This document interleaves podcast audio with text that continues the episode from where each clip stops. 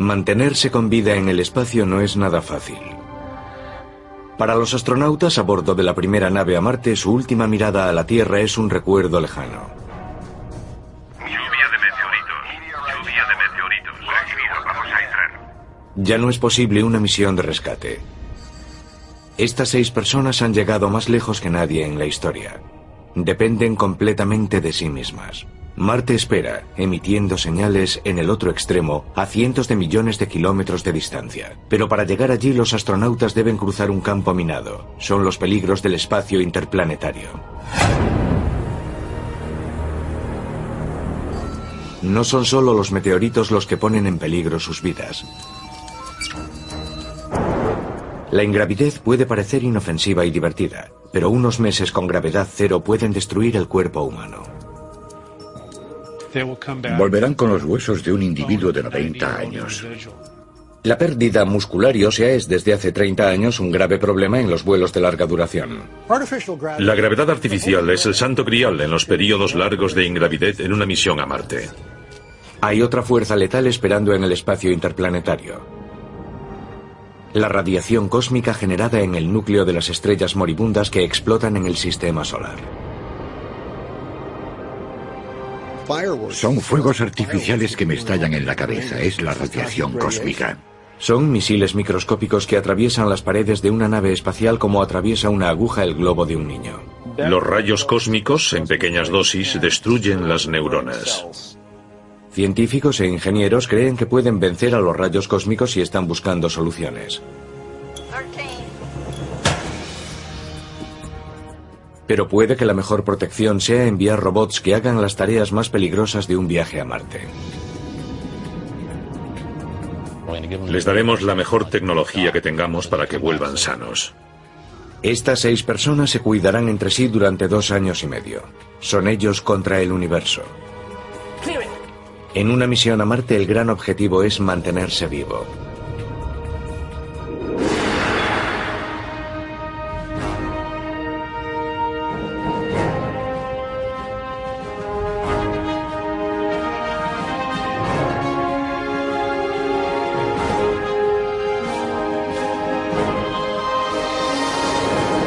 Rumbo a Marte.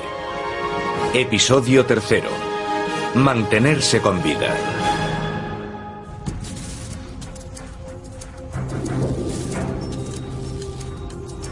La vida en el espacio interplanetario no es así. El cine y la televisión hacen que parezca fácil porque en sus naves espaciales hay gravidez.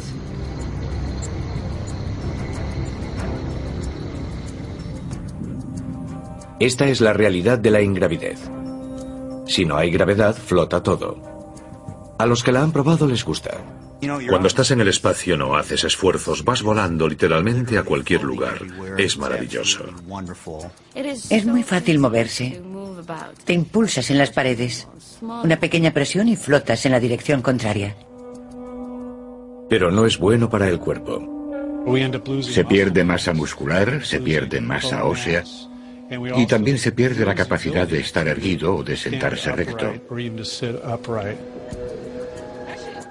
La astronauta estadounidense Heidi Piper se entrenó como sus colegas para una misión espacial en 2006.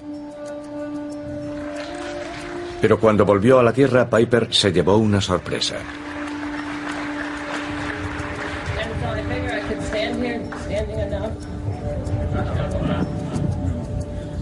A Piper se le doblaron las rodillas después de solo 12 días de ingravidez. ¿Cómo afectará a la tripulación de Marte estar dos años con gravedad cero? Jerry Linenger, astronauta retirado, sabe mucho sobre el poder debilitante de la ingravidez. Se ha pasado 3.000 horas en el espacio, incluidos casi cinco meses en la Mir, la estación espacial rusa. En este plazo perdió el 65% de su fuerza muscular. Antes de la ingravidez, Linenger levantaba con facilidad 45 kilos sobre la cabeza.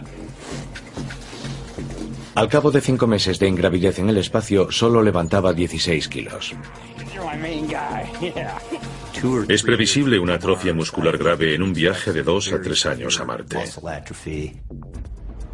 Se calcula que el viaje a Marte, seis meses de estancia y el viaje de vuelta provocarían una pérdida del 50% de la fuerza muscular. Los músculos no son los únicos damnificados. La ingravidez también afecta a los huesos. Un hombre de entre 40 y 45 años que participe en una misión como esa volvería con los huesos de un individuo de 90 años. El hueso pierde calcio y se vuelve quebradizo. Podría romperse al abrir una escotilla. En un tropezón se podría romper un tobillo o una pierna. Nadie quiere enviar a Marte un astronauta que al aterrizar allí esté débil, como gelatina, incapaz de sostener el esqueleto, con riesgo de fracturas. Hallar la solución para la ingravidez es algo prioritario en la misión a Marte. Puede que los rusos hayan encontrado la respuesta. Tienen experiencia en vuelos de larga duración y sus efectos sobre los cosmonautas. Están buscando una solución desde hace 20 años. El truco puede estar en crear ingravidez en la Tierra. Después de solo seis días acostados en un colchón de caucho que flota en el agua, los sujetos analizados pierden el 40% de la fuerza. Para mitigar este efecto, los ingenieros han creado un traje con correas elásticas que harán trabajar a los músculos durante el viaje a Marte. Utilizan impulsos electrónicos que hacen que los músculos de las piernas se extiendan y se contraigan. No es una tecnología avanzada, pero en parte consigue mantener los huesos y los músculos en forma. La solución que se usa hoy en órbita es el ejercicio diario. Son dos horas diarias de aburridos ejercicios, odiados por las tripulaciones. Hace falta mucha disciplina para subirse a la cinta, porque no es una experiencia muy agradable. Y tampoco es muy efectivo. Es difícil contrarrestar 22 horas en las que flotas sin esfuerzo. La solución ideal al problema es crear gravedad a bordo de la nave. La gravedad artificial es el santo grial si se trata de proteger a los astronautas del debilitamiento de la ingravidez de larga duración del viaje a Marte. Para crear gravedad artificial, la nave espacial tiene que poder girar. Funciona como un tío vivo. La fuerza centrífuga ejerce presión sobre los cuerpos de los tripulantes igual que la fuerza gravitatoria terrestre. Los primeros diseños de naves espaciales con gravedad artificial eran enormes y poco prácticos. Hasta cientos de metros de diámetro, girando lentamente. Se garantizaba el resultado, pero también que no volarían nunca por ser demasiado caras. Un prototipo muy atractivo y que no resultaría excesivamente caro es el de una nave espacial separada por una cadena de su abastecimiento de energía. La nave espacial iniciará el viaje a Marte como un cohete. Pero cuando alcance su velocidad de crucero se apagan los motores y se cambia a un modo de giro lento. Se ha iniciado el proceso de creación de gravedad artificial. Cuando la nave alcance su velocidad máxima de rotación, se crea gravedad artificial para la tripulación.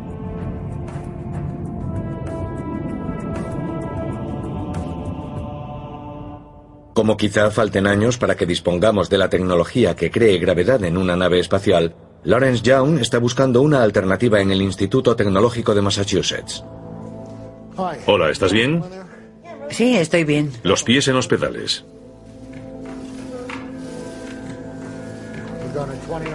Solo experimenta la gravedad artificial la persona que usa la máquina.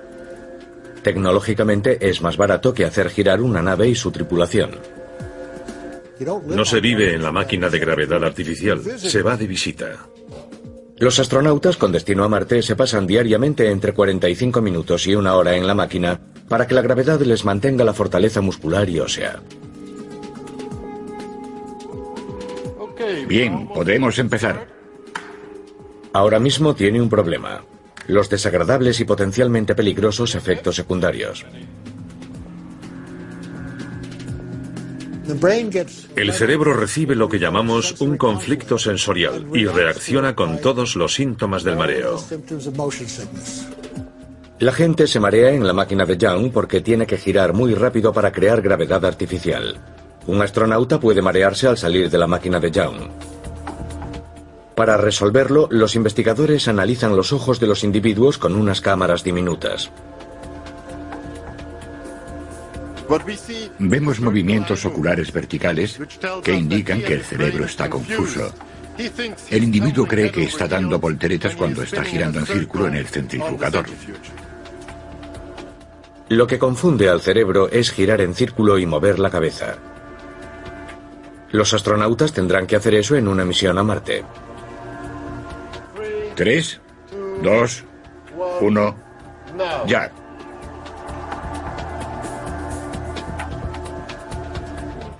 Es inaceptable contar con un tripulante confuso y mareado, aunque sea poco tiempo. Mientras Young y su equipo perfeccionan la máquina, unos investigadores de California han construido su generador de gravedad. Una bicicleta espacial. El pedaleo es un ejercicio tradicional.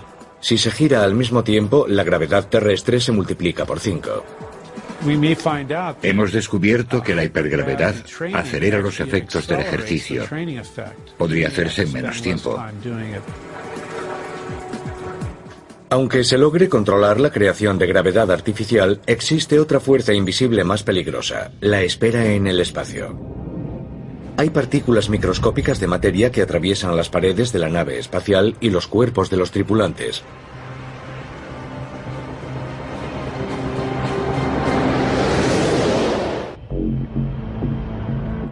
Cuando una tripulación con rumbo a Marte se adentra en el espacio y abandona la protección del campo magnético terrestre, comienza el bombardeo de su nave espacial.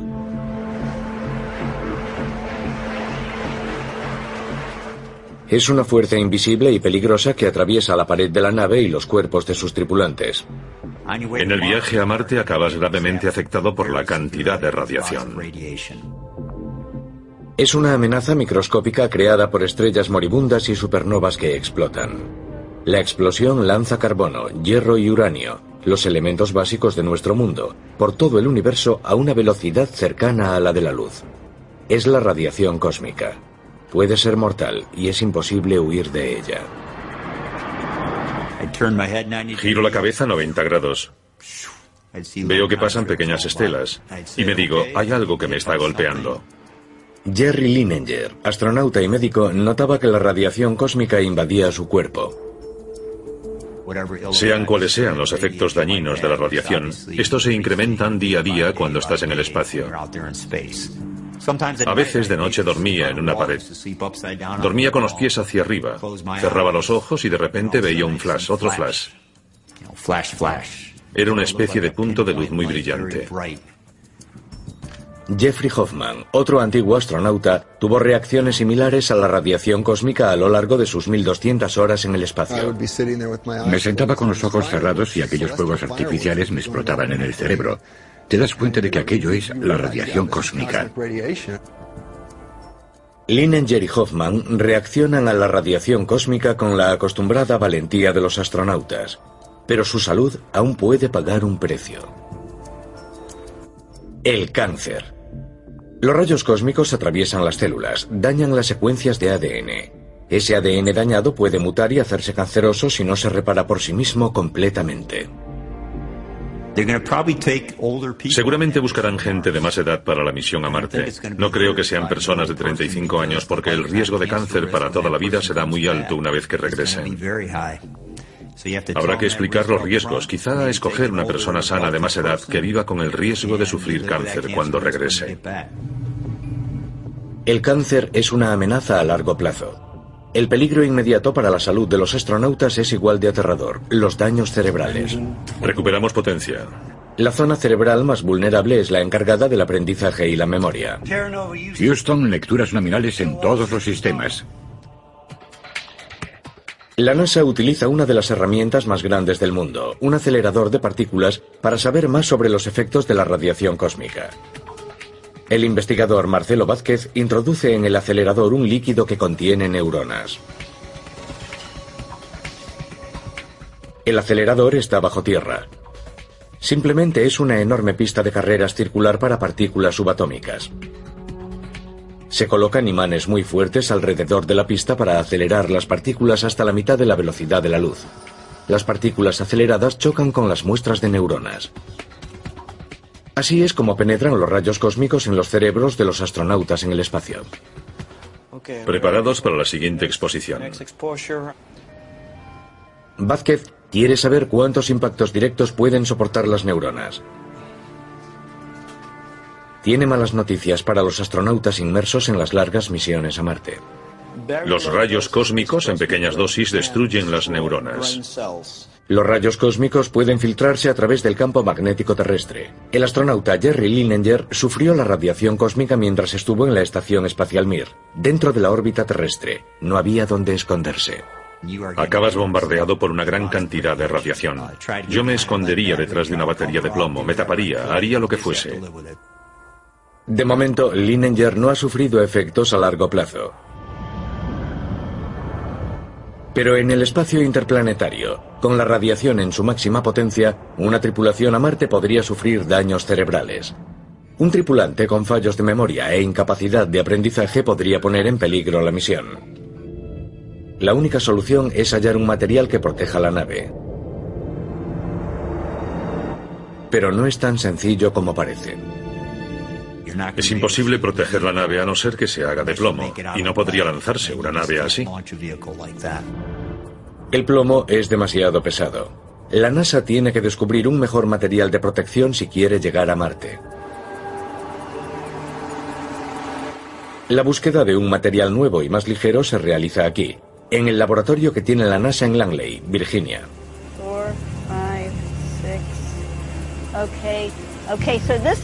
Este es el espécimen número uno.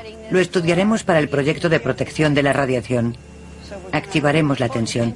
Steve, ¿está cargado? Antes de que Sheila Thibault, ingeniera de materiales, apruebe un material de protección de los astronautas frente a la atmósfera mortífera del espacio interplanetario, este debe cumplir todas las normas. Thibault ha realizado cientos de experimentos como este en busca del material perfecto. Son 16 años de trabajo y búsqueda del material aislante perfecto para una misión tripulada a Marte. Hemos descubierto que funciona bien un material con alto contenido de hidrógeno. Por suerte para los ingenieros, el hidrógeno puede adoptar varias formas. La comida de los astronautas, el agua potable e incluso los residuos humanos. Hay un escudo que se hace con un producto sorprendentemente familiar. Esto es polietileno y funciona muy bien como escudo para la radiación. El polietileno es tan bueno que lo utiliza la tripulación de la Estación Espacial Internacional para forrar los dormitorios y evitar los rayos cósmicos. En una nave a Marte, el polietileno será solo un ingrediente más de una amalgama mucho más fuerte. La NASA comenzó a investigar con amalgamas cuando descubrió que el aluminio, el material estándar en las naves espaciales desde la misión Apolo a la Luna, ocultaba un peligro. El aluminio no es un buen escudo protector de la radiación cósmica. Cuando los rayos cósmicos golpean el aluminio, se rompen los átomos del metal, lo que genera partículas radiactivas aún más peligrosas dentro de la nave. 950 kilos. Cibol busca una amalgama que cumpla una función doble, bloquear los rayos cósmicos y ser muy fuerte. 1400 kilos. Tendrá que soportar los rigores del lanzamiento, el viaje a Marte y el aterrizaje.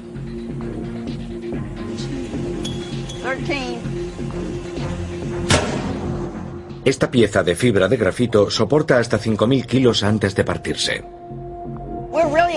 Tenemos muchas esperanzas puestas en este material.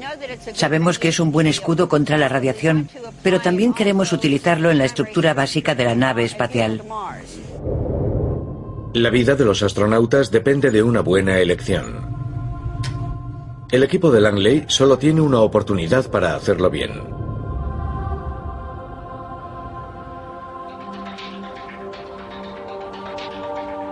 También está un antiguo astronauta que estuvo expuesto a la radiación cósmica y que tiene ideas propias. Jeffrey Hoffman del Instituto Tecnológico de Massachusetts tiene una idea inspirada en el campo magnético que protege a la Tierra. Nuestra nave espacial, representada por un cilindro, con astronautas en el interior, se protege de la radiación cósmica porque está rodeada por un campo magnético. Se llama magnetosfera. Las bobinas eléctricas que rodean la nave espacial reciben una fuerza magnética generada en el interior del vehículo. Es como el escudo terrestre en el que las partículas cargadas se doblan a su alrededor. Pero el campo magnético de Hoffman tiene que ser más potente que el que rodea a la Tierra. El escudo magnético de la Tierra es bastante débil comparado con los demás escudos del universo. Pero es un escudo gigantesco, y por eso cuando llega una partícula cargada, el impacto se distribuye por una zona vasta. No sucede lo mismo en una nave pequeña, por lo que se necesita un campo magnético fortísimo que resista el impacto de las partículas cargadas. Se tardarán años en disponer de tecnología para generar energía suficiente para este escudo, pero estamos obligados a investigar. Si queremos ser una civilización que domine el espacio, es necesario resolver la ecuación de la protección contra la radiación. No son los rayos cósmicos la única amenaza del espacio interplanetario. El mayor peligro se encuentra en el centro del sistema solar, el Sol. Es un destructor que nos desafía en la conquista de Marte. Para superar esta bola de llamas y energía se requiere precisión y suerte.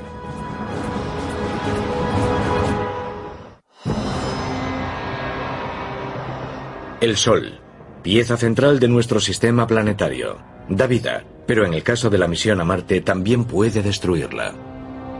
Atención, el monitor confirma una erupción solar. Cálculo de magnitud.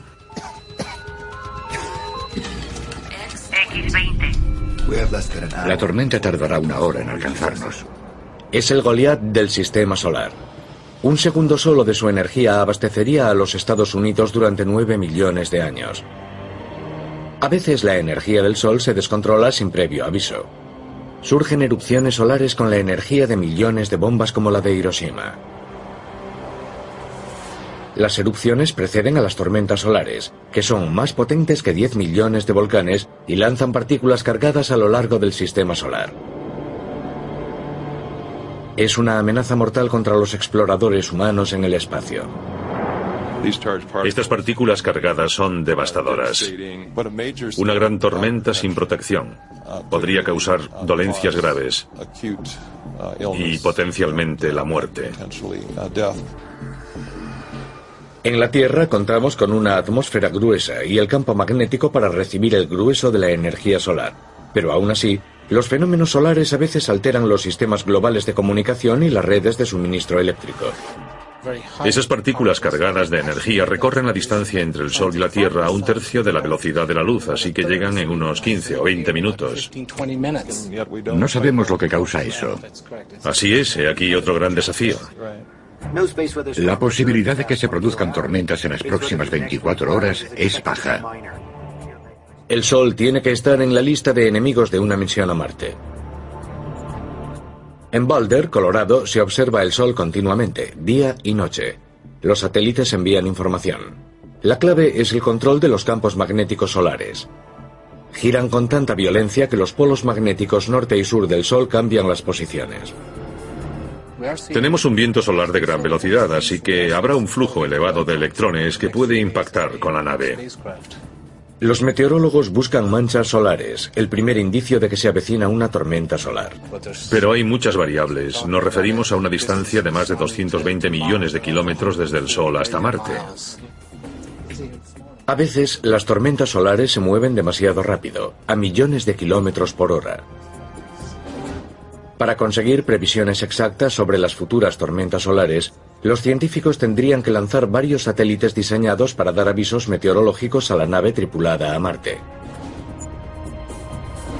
Las mejores previsiones actuales sobre tormentas solares no llegan lo bastante rápido. No es suficiente hacerlo con 10 o 15 minutos. Necesitan más tiempo para protegerse de esa clase de radiación. Es otro gran desafío. La ciencia de las previsiones solares está evolucionando. La NASA se ha basado más en la esperanza que en el conocimiento sobre las tormentas solares en potencia. En las futuras misiones que supongan alejarse mucho de la Tierra, no podremos confiar en la suerte. Las posibilidades de encontrar una tormenta solar en una misión de 12 días a la Luna son escasas comparadas con las de una misión a Marte, que son varios meses en el espacio interplanetario. Resulta inconcebible realizar una misión a Marte y pretender que no surja ningún fenómeno solar importante. Daniel Baker cree que las tormentas solares son tan peligrosas que exigen una protección diseñada especialmente. Uno de sus componentes es el hidrógeno. Imaginemos un sistema de capas con un pesado núcleo metálico en el que se meterían los astronautas. A su alrededor habría materiales más ligeros como el agua. El hidrógeno del agua ayudaría a proteger la tripulación de las radiaciones. Tendría que permanecer allí durante la tormenta. Se sabe que algunas duran semanas. Si las partículas cargadas atraviesan la pared de la nave, pueden sobrecargar y desconectar los microprocesadores. Si se reinicia y no se recupera el sistema, los astronautas tendrán problemas. La radiación ha hecho más duros los aparatos electrónicos, que cuentan con sistemas de apoyo múltiples. Los ordenadores guían una nave a Marte. Las pantallas en blanco en los sistemas operativos vitales convierten la nave espacial en un ataúd. La propuesta más ambiciosa para vencer la radiación solar se basa, una vez más, en el campo magnético que protege a la Tierra. Los investigadores del Centro Espacial Kennedy de la NASA llaman a esto escudo de radiación electrostática. El anillo central tiene carga positiva, el exterior negativa. Los dos campos de fuerza se combinan para desviar la radiación solar. Cuando la nave se acerque a Marte, se desprenderá del anillo central y tomará tierra en el planeta rojo. La NASA tuvo su primer contacto con la radiación de una tormenta solar en la Estación Espacial Internacional en 2005. La nave sufrió la descarga de una onda de partículas cargadas de millones de voltios de potencia. Los tripulantes sobrevivieron, pero si hubiese habido un astronauta en el espacio exterior habría ocurrido una tragedia. En el transcurso del viaje a Marte son inevitables los paseos espaciales de mantenimiento y reparación. Tenemos que avisar en cuanto empiece la erupción solar. Hay que llegar a un punto en el que podamos decir cuándo habrá una erupción con una o dos horas de anticipo. Ahora mismo no podemos. Los ingenieros de la misión a Marte hacen lo imposible por proteger a los astronautas en sus salidas de la nave, y para ello quizá tengan que sustituirlos. Los robots reemplazarán a los astronautas, correrán riesgos jamás vistos en la exploración espacial.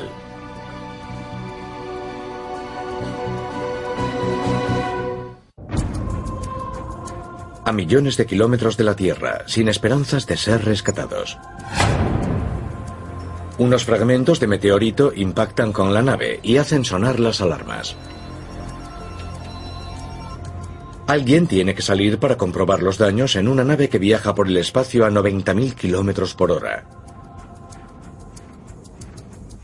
Este será el paseo espacial más peligroso jamás realizado en el oscuro y amenazante vacío espacial. Estás fuera, en una especie de nave con todos los servicios. Si te golpea un fragmento espacial y se perfora el traje, la descompresión es rápida y te mueres. El exastronauta Jerry Linenger hizo un paseo espacial de más de cinco horas. El nivel de riesgo era alto, pero la Tierra lo animaba. Linenger podía ver hasta su estado natal. Nadie ha salido nunca de una nave espacial más allá de la protección de la órbita terrestre. Si estalla una tormenta solar ahora, a millones de kilómetros en las profundidades del espacio, los astronautas tendrán que entrar rápidamente.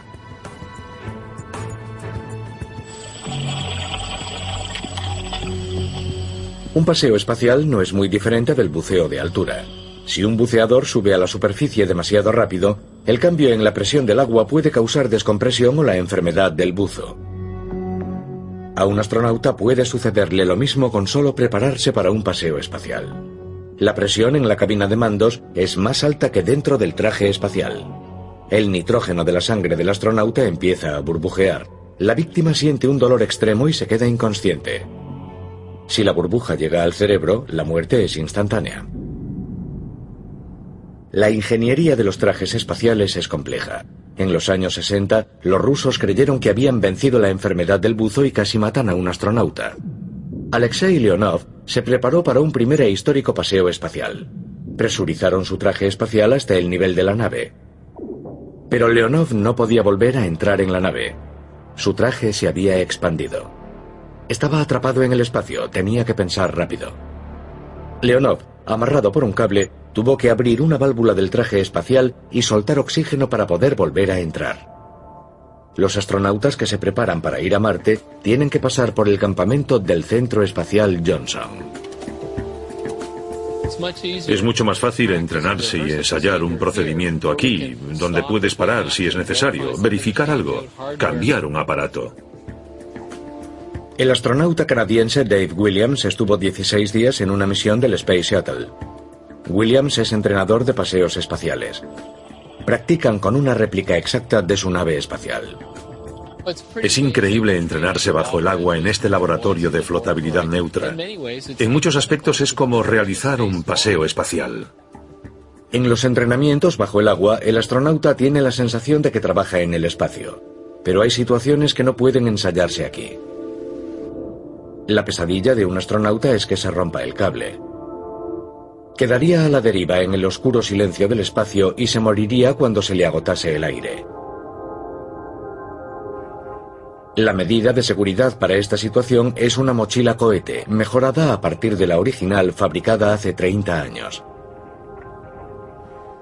Así es como se entrenan para utilizarla. 7, 6, 5, 4, 3, 2, 1. Maniobra de lanzamiento. Objetivo de frente. Cuando sales de la estructura, das vueltas sobre tu cabeza. Debes reorientarte, buscar el punto de destino y ponerte en marcha hacia él. No hay otro modo de prepararse salvo la realidad virtual. Estiro el brazo. Creo que he encontrado la estructura. Creo. Y lo tengo. Lo tienes. Estupendo. 52%.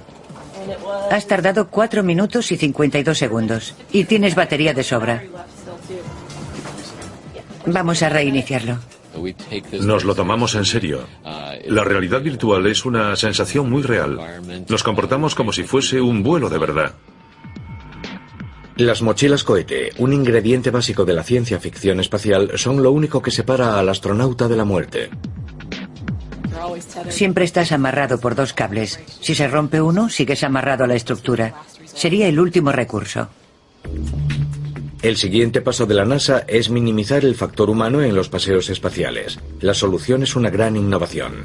Una máquina creada para afrontar las amenazas del espacio en una misión a Marte. He aquí a Robonauta. Probablemente nunca enviaremos a personas solas. Las enviaremos con máquinas, máquinas de todo tipo. A este miembro de la tripulación a Marte no le afectan las pérdidas musculares y óseas, los rayos cósmicos ni las tormentas solares. Pero Robonauta tiene algunas inquietas cualidades humanas. El pulgar oponible es una gran herramienta y debíamos contar con ella. La capacidad de asir un objeto diseñado para la mano humana es una necesidad funcional. Robonauta es más duro que cualquier astronauta, pero no tan habilidoso. Por eso necesita que lo guíe un ser humano. Robonauta es un tipo fuerte y silencioso, el compañero de trabajo ideal. Hemos diseñado a Robonauta como un ayudante del astronauta para que trabaje con él. Eso implica que tiene que poder coger los mismos objetos que un astronauta. Tiene que poder trabajar con los mismos objetos sin dañarlos. Si tuviese los dedos de acero, al agarrar la herramienta podría dejar alguna marca o dañarla. La cogería el astronauta y podría cortarse el guante con ella. Así que el robot debe ser un buen ayudante, no puede causar ningún daño. De lo contrario, no querrías que te ayudase. El robonauta sería útil fuera de la nave. Nos gustaría que los robots fuesen los que preparasen la actividad extravehicular, que desplegasen las herramientas, que lo colocasen todo en su lugar y que después saliesen los astronautas para hacer su trabajo rápidamente. Los seres humanos son valiosos. Les pedimos que sean nuestros héroes en esas misiones y les ofreceremos la mejor tecnología posible para que vuelvan sin ningún daño. El robonauta reducirá las posibilidades de que un astronauta se lesione o muere en el viaje a Marte. Hemos entrado. Pero es imposible reducir las posibilidades a cero. Puede ocurrir algo, y es mejor que sepan enfrentarse a ello.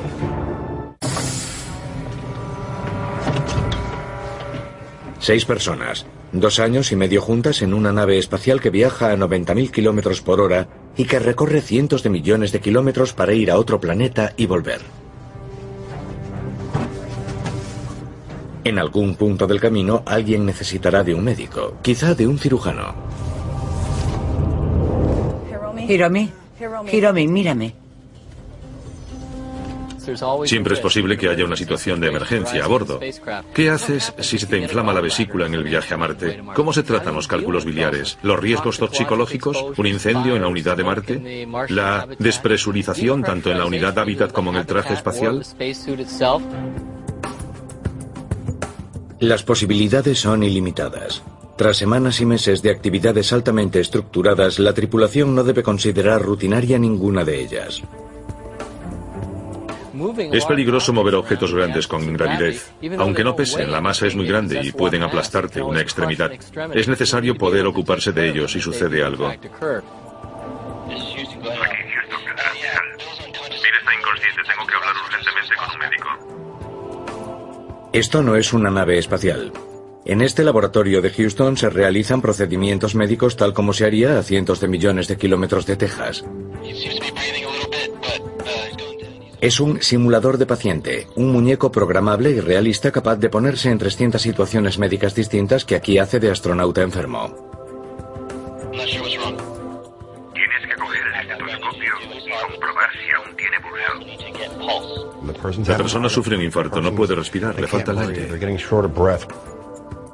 Los alumnos reciben las instrucciones a través de los cascos para simular el contacto por radio con el centro de control en caso de que hubiese una emergencia médica a bordo de la nave espacial. El pulso es débil. Alrededor de 90. Tengo que meterte en esa sala, hacerte creer que este paciente está en apuros, y si no lo haces bien a la primera, si no aplicas el tratamiento adecuado, el paciente se morirá. Tengo que hacer que crean eso. Los astronautas que prepara Doer hacen un curso de 28 horas como médico de tripulación. Pero hay algo que no puede recrearse en el laboratorio de Doer en Houston, la ingravidez del espacio. La meta es enviar a Marte una nave con gravedad artificial, pero si fallase el sistema, habría que atender las emergencias médicas en un ambiente de ingravidez. Doer sube al cielo con sus muñecos para prever esa posibilidad. Este avión asciende hasta los 11.000 metros y cuando alcanzas el punto más alto estás aproximadamente 30 segundos en ingravidez. Le llaman la cometa del vómito, porque mucha gente siente náuseas. La mayoría se acostumbra al viaje, pero realizar un procedimiento sencillo aquí es difícil. Con la ingravidez flota todo. Tienes que asegurar un objeto con un brazo, asegurar otro con el otro brazo. Tienes que amarrarte las piernas, tienes que asegurar el material. De lo contrario, flota todo en la sala. Es dificilísimo. Si trato de presionarle el pecho, yo saldría volando en una dirección y el paciente en la contraria. La NASA no es la única agencia espacial que prepara a los astronautas para una emergencia médica con ingravidez. La Agencia Espacial Europea ha dado un paso más allá, ha realizado una operación real en gravedad cero. El objetivo es extirpar un tumor benigno en el antebrazo de un voluntario. Hay muchas dudas. ¿Fluye la sangre de otra manera con ingravidez? ¿Las diferencias en la presión sanguínea causarán problemas? ¿Puede un cirujano realizar una operación sencilla en un estado de ingravidez? El equipo trabajó en intervalos de 20 segundos, mientras el avión hacía sus descensos parabólicos para alcanzar la gravedad cero. Por fin, tras 3 horas y 31 tramos de ingravidez, se terminó la operación. Fue un éxito, aunque el paciente flotaba varios centímetros sobre la mesa de operaciones cuando había ingravidez.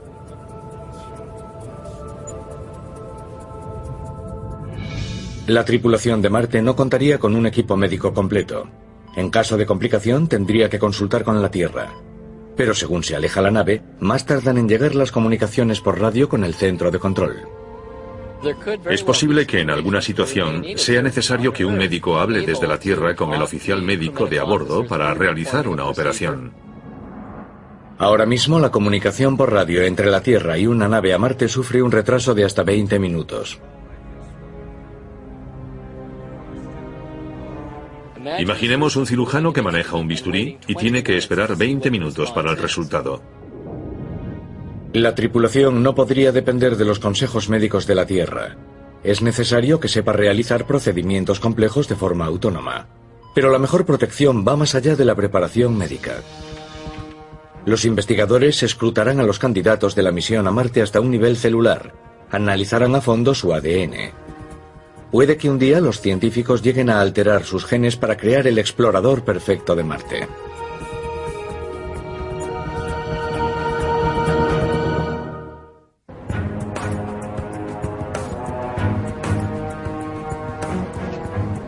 Hoy, los astronautas soportan controles, sondas y pinchazos en busca de cualquier posible dolencia.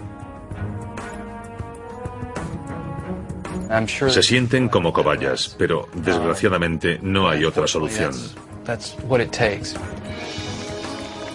Se toman todas las precauciones para que no lleguen con alguna enfermedad a la rampa de lanzamiento. Limitamos el contacto de la tripulación con la gente para que no coja un resfriado, gripe o una gastroenteritis. No queremos que enfermen en el espacio. Pero para una tripulación de Marte eso no es suficiente. En una misión de dos años y medio puede aparecer una dolencia mortal. Si alguien desarrolla un tumor cerebral en el tránsito a Marte, las perspectivas no son buenas. Por ello, el control médico en las misiones de larga duración alcanza un nivel desconocido. Se llama selección genética. Se examina a fondo el ADN del candidato. Utilizamos los controles para identificar los individuos más sensibles a la radiación. Estas pruebas nos ayudarán. También nos ayudarán con la osteoporosis, la pérdida de masa ósea, un grave problema en las misiones largas. Tenemos que controlar a los tripulantes de esas misiones. Los recursos médicos limitados de una nave espacial puede que no sean suficientes para cuidar de un astronauta que sufra una dolencia por la radiación. Se reduce el riesgo para todos si se eliminan los miembros vulnerables antes del lanzamiento. No solo protegemos la misión, también protegemos al astronauta, tanto a corto plazo, la duración de la misión, como a largo plazo, para que tenga una vida normal y productiva.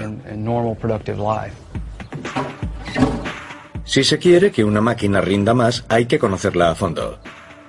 Dave Williams cree que la medicina está cerca de saber cómo acceder al código genético de un astronauta para mejorar su rendimiento y su fiabilidad en el espacio.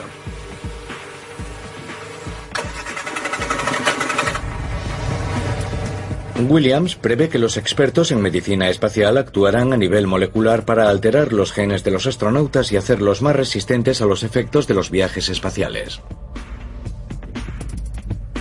Es posible que consigamos estimular un gen para que se mantenga la fuerza muscular, para mantener el índice de fibra rápida y lenta tan necesaria para impedir el debilitamiento de los músculos.